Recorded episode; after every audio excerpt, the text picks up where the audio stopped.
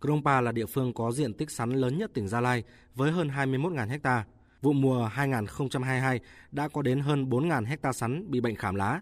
Tương tự tại huyện Phú Thiện, niên vụ này trồng sáu nghìn ha sắn, hiện đã có trên năm mươi ha bị bệnh khảm lá với tỷ lệ hại cây từ năm đến ba mươi phần trăm. Bệnh khảm lá sắn xảy ra trên một số giống như K M chín tám, K M bốn một chín, K M một bốn không. Nguyên nhân là do người dân tự ý tích trữ hom giống không có chọn lọc, mua giống không rõ nguồn gốc nên tỷ lệ nhiễm bệnh cao.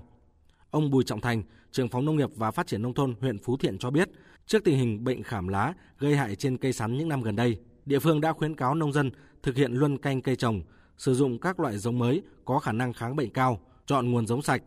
Với những diện tích sắn đã phát hiện bị bệnh nặng thì vận động chủ vườn tiêu hủy để tránh lây lan sang diện rộng.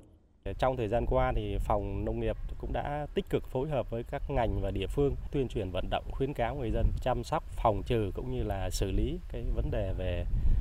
khảm lá sắn, khuyến cáo chuyển đổi sang những các cái cây trồng khác phù hợp có cái hiệu quả hơn. Thì chúng tôi cũng đã tham mưu đề xuất tỉnh hỗ trợ một cái mô hình đưa cái giống sắn đó là giống K M chín tư vào thí điểm, thì cho thấy rằng cái cho cái năng suất sản lượng rất là cao, tỷ lệ mà mắc khảm lá rất là nhỏ. Một trong những cái mà giải pháp quan trọng là đó là cần phải đưa được các cái giống có chất lượng vào